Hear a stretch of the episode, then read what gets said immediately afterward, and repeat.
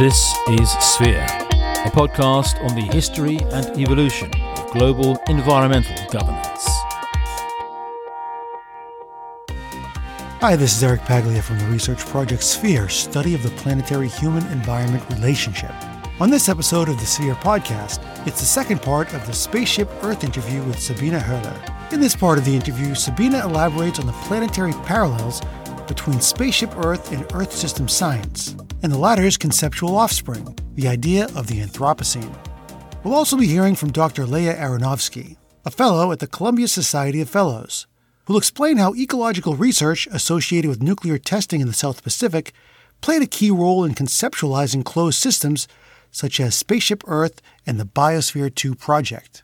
First, here's Keith Foster, who shares an interest with Sabina in 70s science fiction which it turns out has quite a bit in common with the concept of Spaceship Earth. 70s science fiction, you say? Well, maybe the 80s was even better. But we'll come back to that a little bit later.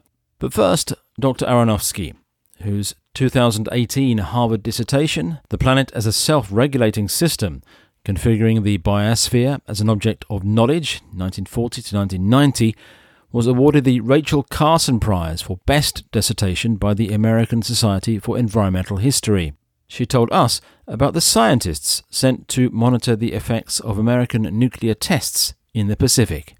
In the 1950s, Howard and Eugene Odum, they're two ecologists, American ecologists, and also brothers, they took up this project on behalf of the U.S. Atomic Energy Commission to go conduct field work in the aftermath of several nuclear tests in the Marshall Islands. The United States was running its nuclear test program in the Marshall Islands in the aftermath of World War II. They were two of many scientists who were invited to go and do sort of ecological or environmental research, biological research on the effects of the nuclear bomb. The region where they went, it had been exposed to multiple bombs by this point, including a multi megaton thermonuclear bomb. But when they arrived, they sort of perceived the site as almost pristine or like not much different than how it had appeared before the blast. And so they sort of took that observation and interpreted it as evidence of um, the sort of profound stability of the environment.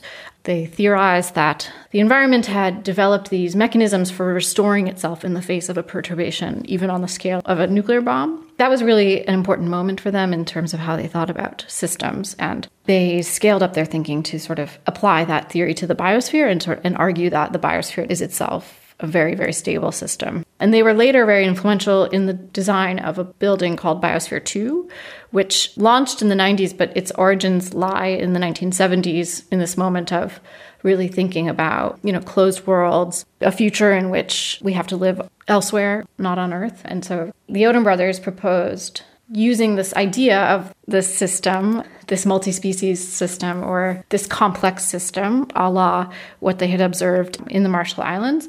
They wanted to use this idea of a complex system that could be self sustaining as the basis for um, Biosphere 2. And in fact, this is exactly what the designers of Biosphere 2 did. They took the Odum's advice and constructed what they thought was a complex miniature biosphere. So there were like eight different biogeographic regions represented, like a desert, ocean, coral reef, etc. And they also put eight humans in there for a period of time and sort of let the system run. That was Dr. Leah Aronowsky. As Eric mentioned earlier on, the research played a part in creating concepts like Spaceship Earth and Biosphere 2, the group of researchers who spent two years in a bubble environment in the Arizona desert. Today, in the second part of that interview, I asked Sabina if terraforming, i.e., transforming other worlds, or even parts of our world, into environments habitable by humans, was a part of that concept. Not in so many words. Uh, I didn't find that in my sources then, but the, the conceptual sort of the, the thought that you just formulated it is of course there. Mm. Uh, well, Biosphere 2 is clearly a terraforming idea of miniaturizing our biosphere, which is sort of the the the, the planetary life-containing space, and uh, and reduce that to manageable level, and then re- recreate it elsewhere. And then to terraform Mars would then mean to also leave your bubble in a way, right?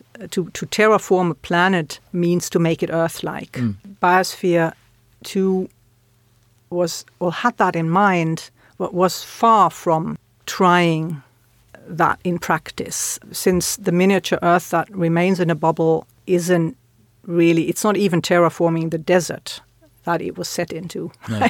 The desert is still They're deadly still around it. Yes. and uh, the same with Mars. So eventually, uh, one would, of course, have to create an atmosphere on Mars. Um, so we have other science fiction and tries that.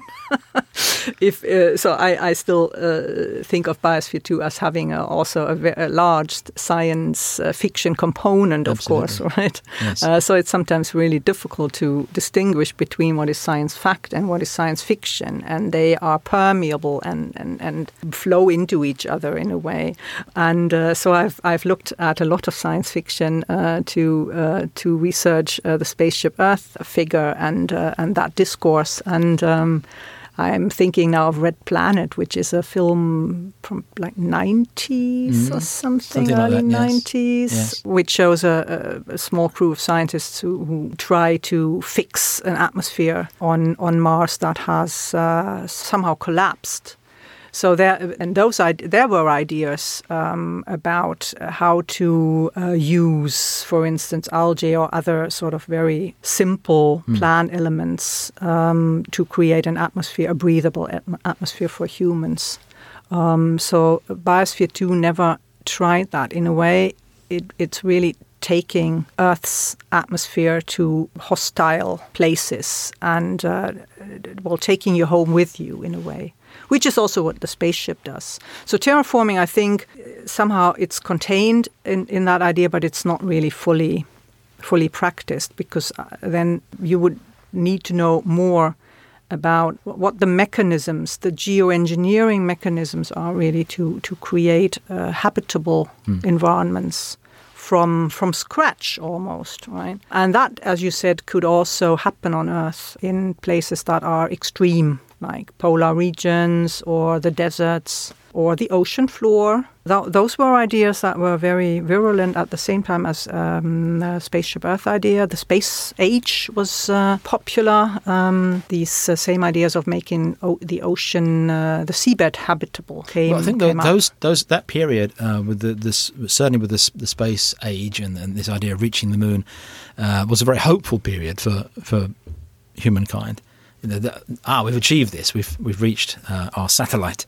Now we're maybe more governed by fear than than hope, which, which changes our ambitions. Difficult to say. Difficult to say, since uh, I only got a glimpse of this uh, of the past decades through all the material that I read, and some of it, of course, I've lived through myself, old mm. as I am, but I don't remember really well. I read most of it, and and so you always get a selective. I mean, you get a sure. very um, selective and also idiosyncratic view on on how people perceive their own time, their their their own lifetime. And I, I think that we still have a lot of optimism, and not everything is alarmist or fear driven that we do, right? I mean, we have climate change, global climate change, but so did people have a, a nuclear war uh, in, in, in, in, during the Cold War times mm. as an imminent, I mean, really imminent threat. And, and they still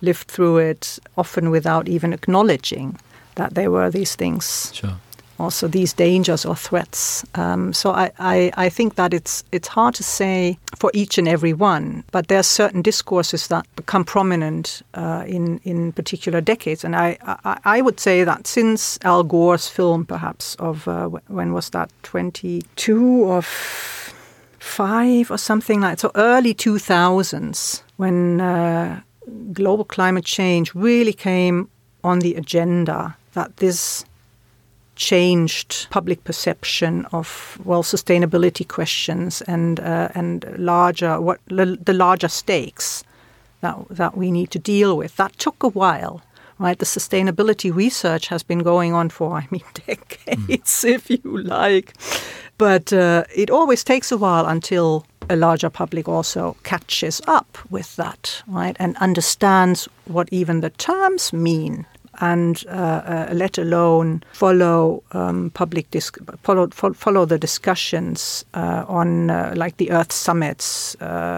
So a, a, lot of these discussions are, of course, very like elitist, I would say, because it's a small elite, cosmopolitan elite that discusses on these roundtables, at the roundtables, and then it takes a while until a local agenda is implemented locally and people start thinking uh, in in a certain way that okay now I need to monitor my carbon budget or something right? That doesn't just happen like this. Uh, it, it that that takes a while. But I wonder whether we are less or more optimistic or pessimistic or more fearful than the contemporaries were in the time of the first nuclear power plant disasters, for instance. That also made the news and really, I mean, got people worrying. Sure. Um, Some people are still worried about that. Indeed. Yes. Um, so there's also a lot of continuities, I think. As a science and technology studies scholar, I'm I'm interested in these continuities, but also in the changes, like how do we perceive of environment, for instance. We don't look at it as a spaceship technological system, really, primarily. I think we're, we're looking at it still in a, in a systems perspective, but we don't think that we have some sort of cybernetic tool to manage it all easily. So I, I, uh, I think that these changes are interesting to look at more closely. Even though we still think of environment as a life support system and we still think of carrying capacity, like, okay, how, how much, how many organisms can a particular habitat support? So those questions are still very much alive and, and uh, being discussed. So some of the terminology from the spaceship time we still have with us, but we also have other tools and other questions and other problem conceptions. Uh, and Anthropocene is then a new term that also carries new meaning. So all these terms are, of course, performative. They have a certain power to to do something to the objects they describe. Right? They they are not neutral. They mean to represent a certain situation, but they also create this situation in in the terminology itself or with uh, with the terms. We uh, must round off soon, but um, I, I, thought I'd just bring up this idea of uh, a safe operating space for humanity and whether whether humans have outgrown this this spaceship we're, we're on. this is interesting. The, um, I, as I said uh, uh, in the beginning, I think that the spaceship idea is perhaps most alive still in the Earth system sciences. And the safe operating space comes from that same line of thought, uh, scientific community, and uh, it rings that spaceship Earth bell. It's a, a similar mode of thinking that uh, within a certain space that can be geographic but also abstract, systemic, it's a systemic space in a way, humans can act rather flexibly without infringing on the basis of their existence or subsistence. And then there's the thresholds for certain for certain fields like biodiversity or carbon emissions uh, that cannot must not be surpassed, or a system shift will occur, some mm. system change that would throw us all into a world that is not like the one that we now live in. And, uh, and that, of course, resembles a little bit um, the idea of a, a, a, spaceship life support system that, that we're all in this together, in this boat, um, and here is clear boundaries. That mark the the transition between uh, the safe space inside and a hostile environment outside in a way. Mm. even though of course the the operating space is thought more of in a systemic way right? Uh, it's not about the geographical boundaries of the planet. It's about the system boundaries of our life support system that yes. will these boundaries will give and uh, and collapse and uh, move to another s- this system state um, if humans continue to basically live Beyond their means. beyond their means, indeed, uh, and use up more than they can renew or that their environment can renew for them and, and, and provide. So I, I, uh, I understand the, the metaphor or this, this image and concept. I'm not entirely happy with it, I must say. As said, I'm a science and technology studies scholar, so I always need to question like these seemingly evident self-understood concepts. They they need to be poked. Uh, I I think because it it you can also wonder why that is that uh, there is elasticity up to a certain boundary, and then there's a systems state uh, that isn't necessarily that in itself might be a problem to rely on, for instance, uh, an elastic nature that will somehow return to its original state if we just push it a bit, right? like with the two degree goal, right? Okay, Sure. we're, we're safe if we just do a little bit of pollution. But with four degrees, it might be a huge problem. I, I, I wonder whether these kind of systemic transitions are actually a good description of how this will be experienced locally by us here in Stockholm or by someone on uh, in a coastal city in another like a third world country in uh, in some US coastal city so it it depends I think very much on local effects uh, and not so much on these very, very global abstract conceptions we create. Of course, that is part of their their attractiveness. It's part of their power also to, to be so aggregated. They are very handy, right?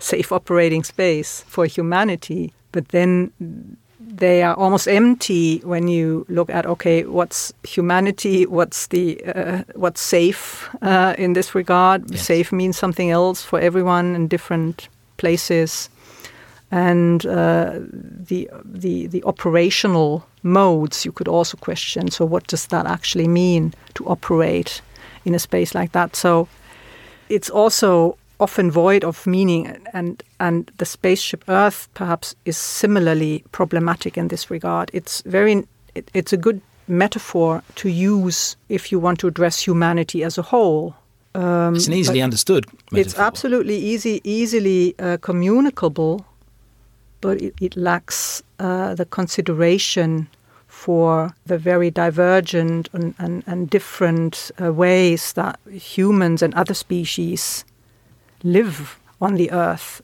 uh, in, in different places.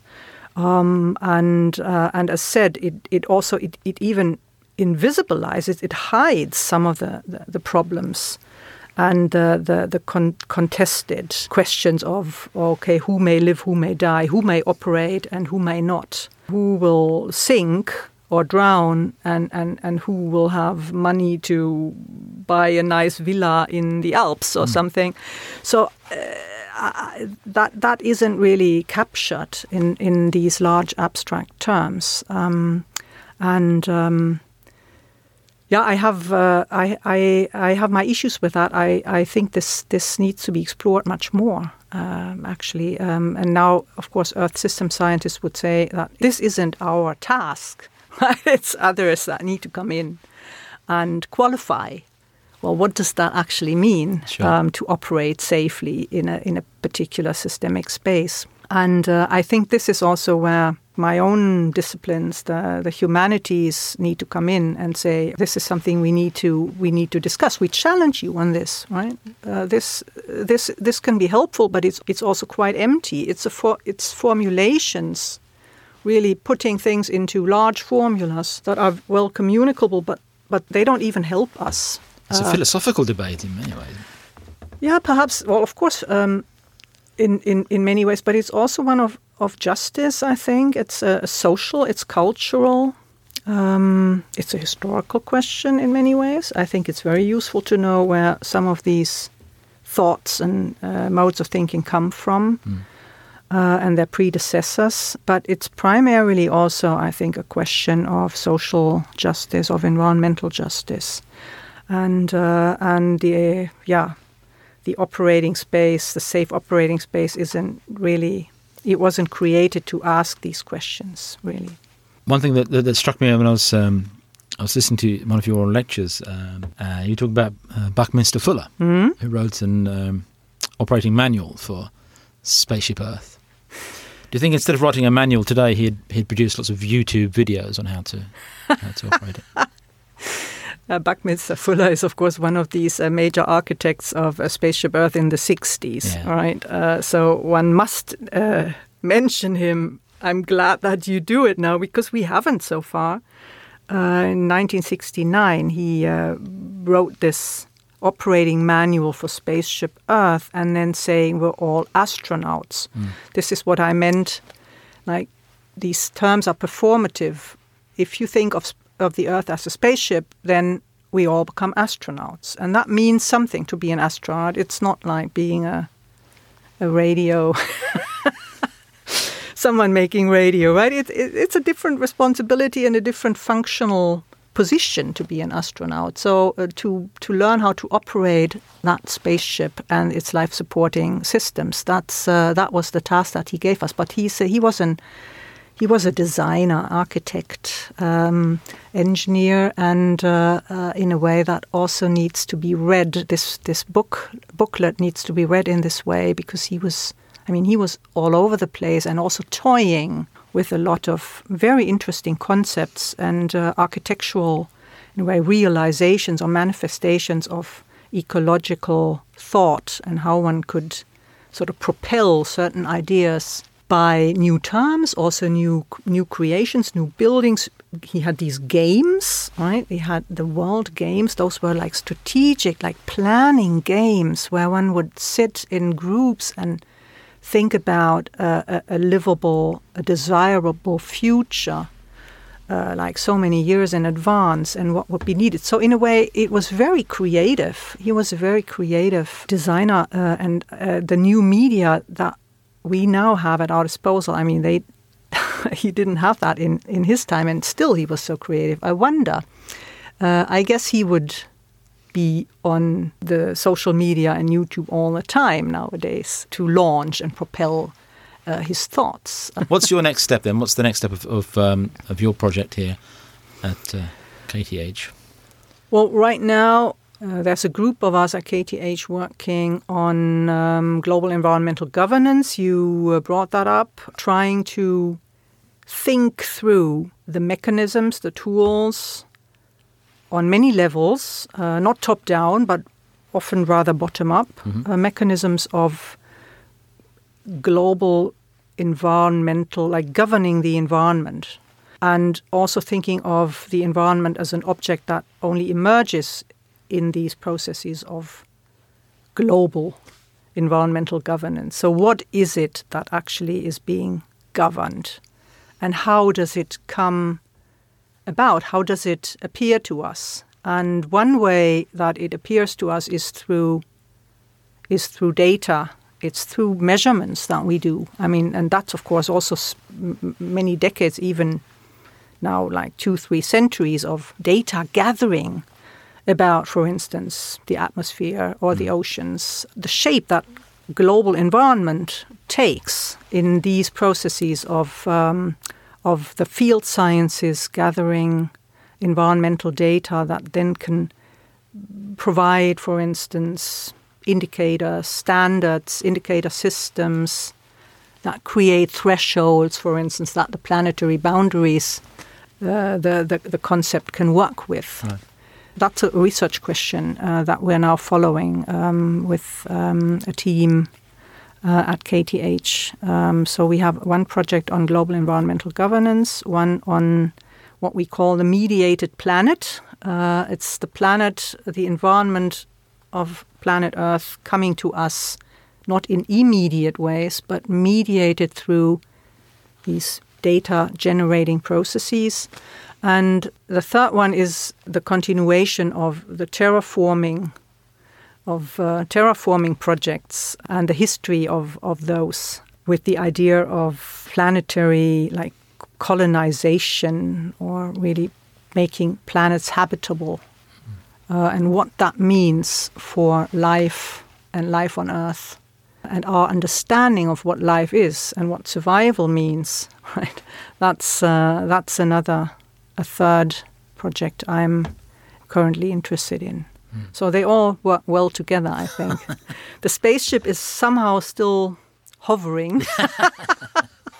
so I also try to move to new things, um, but it's it's good to have it in my baggage in right. a way, right? right. Final question. Then you, you, you, mentioned lots of movies and films. yeah, they are great to watch. What what what are your fa- favorite three science fiction movies? I'm not even a big fan of science fiction, yeah. so I need to uh, then pick among those that actually are close to the, the, the topic of ecocide yeah. I mentioned. So e- ecological decline. My favorite is perhaps Soylent Green. Oh, you know no. that yes, one? Yes, yes. 1973 Charlton with Charlton Heston. He shows up in a lot of these kind of like uh, more ecological science, science fiction. There wasn't cli-fi then, there was uh, sort of about eco science fiction. Mm. Um, and that's one where he's uh, in. This is connected, I think, to the spaceship Earth idea because it's it's actually the the filmic uh, realization of this idea of a, a closed metabolism. Right, we, we're eating dead people because they become surplus in yes. an overpopulated world. We shouldn't give everything away. Spoiler. Spoiler. So, yeah, I mean, that's where what, what an idea can also become. Uh, an idea that is meant well, right? We need to create spaceman ecologies where we're all astronauts and we cannot waste, we need to recycle. There must be a complete material recycling process. There is no energy input but from the sun. This is the spaceship idea in a way. Sure. And uh, in in this overpopulated world of the 60s and 70s, then yeah, what does that mean in practice? Uh, in that film, it means, as you say, it it means that uh, life becomes surplus and too much, and so one eats up the, the surplus to to create a sustainable system. Mm which is, of course, very cynic, and it was meant as a commentary also on the environmental. On environmentalism, on the environmental era of the, the 60s and early 70s. This is what the director also um, admitted to in an interview. Mm. So he wanted to comment on um, what he himself, as a contemporary, witnessed in the US uh, of the time. And I, I, think it's a it's a very interesting uh, motive that that comes up of like closed self-contained self-sustained system. Mm. that's also my favorite because it has survived right? There's also bad science fiction. It can still be very good for the purpose of looking at ecocidal like motives sure. in uh, in science fiction that are somehow related to spaceship earth. So the second one would be um, Silent Running, you know that one? Yes, yes. That made me cry when I watched that when I was a little boy. That's 1972. Uh, so they're all in the same, from the same decade. And uh, this is uh, the, the, very strange story of uh, preserving these last forests on Earth in on a spaceship. Sure. And so the, the entire plot uh, revolves around like safeguarding and somehow rescuing these these forests uh, while the earth is already completely deteriorated and uh, and there is nothing left of, of the old life as we know it. Mm. And it's of course not at all strange in a space age to have a spaceship be well as the vessel of of salvation in a way, right, for life as we know it and nature and environment. Sort of a lifeboat.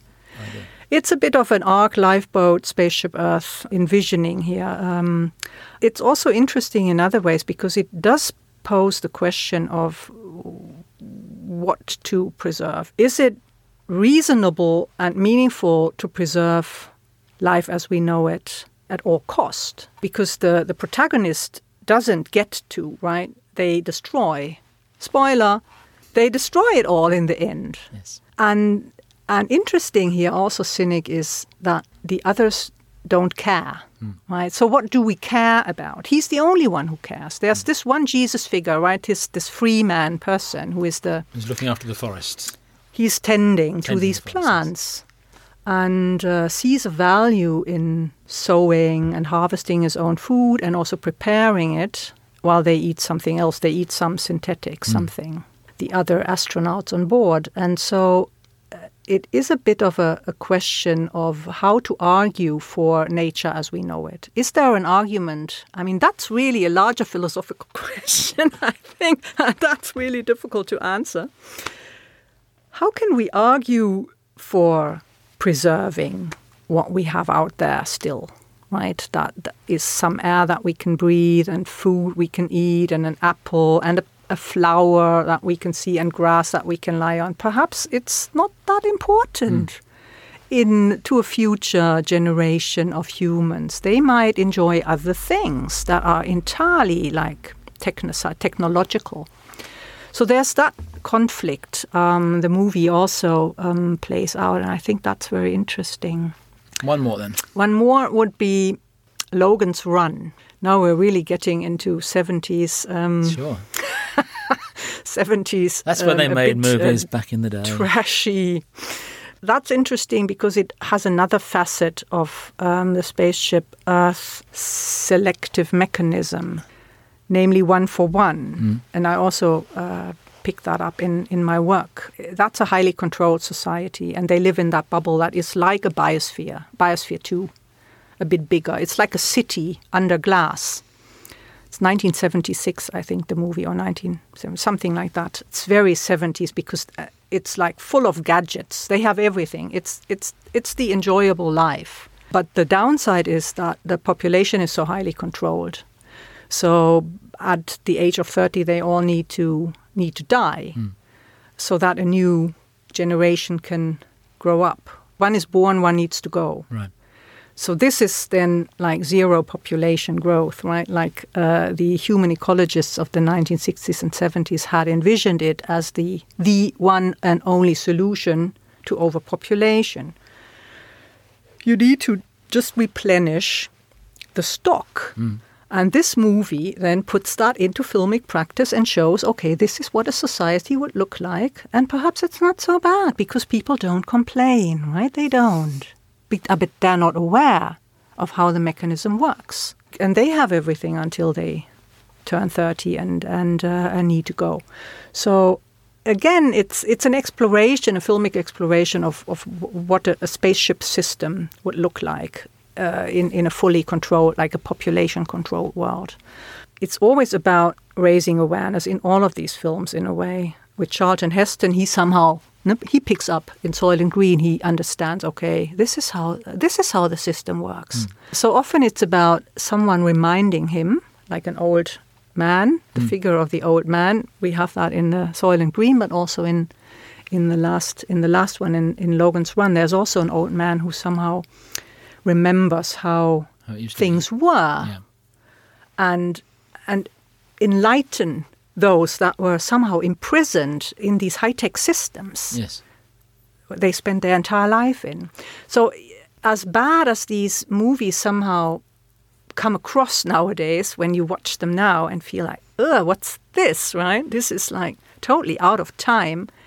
As interesting they are when you look at them from a from a like that kind of research, historically interested perspective of okay, how did they think in the seventies about their spaceship life. What does what would that mean if we practiced this? If we put that into practice, some of these scientific ideas and exp- like experiment a little bit and show a, a future that isn't so long ago. Sometimes it was only 50 years into the future, something like 2020, where we are now, right? 1970, 2020. And then they envisioned these uh, stabilized spaceship worlds, and they weren't at all great. I can relate because I, I would also think more pessimistically about such spaceship systems. They might work in some way, but they all, always come with with downsides. There's And- always a and flaw somewhere. and often it's th- that there's these control mechanisms in place. There doesn't even have to be one particular captain who decides, but it's it's a control that is sort of inbuilt and self-regulating and keeps a system in in uh, in in some sort of homeostatic like equilibrium, mm. and that can be devastating. Right? That's not something that we should always strive for. I think. No. So that was my take-home message when I saw these these films. Yeah, there's many more that one could name that like play with these same the same conceptions or same visions or ideas of uh, like that, well, that's what good, good science fiction does that isn't it? Absolutely and uh, and that's also so interesting to to look at and some topics invite more than others to look at such films and spaceship and space flight spaceship earth of course very much invited me to look at uh, such films. And it was um, a pleasure even though sometimes also it makes you shudder. I mean, honestly, you could also ask about the three worst. Yeah, I, I thought about that, but maybe not, because that'd be too much fun. Sabina, thank you so much for talking to us uh, on the podcast, and good luck with all the those three projects that uh, you're in charge of with um, all the work that you do, all the different uh, titles and responsibilities you have. Keep that sort of captain's cap on and, and control it's all also fun. I'm oh, sure. Yeah, thanks for being with us. Great. Thank you. Thank you for having me. That was Associate Professor Sabina Höhler, author of Spaceship Earth in the Environmental Age, 1960 to 1990, published in the Routledge History and Philosophy of Technoscience series. Music by Mark van den Bosch. Sphere is supported by the European Research Council under the European Union's Horizon 2020 Research and Innovation Programme.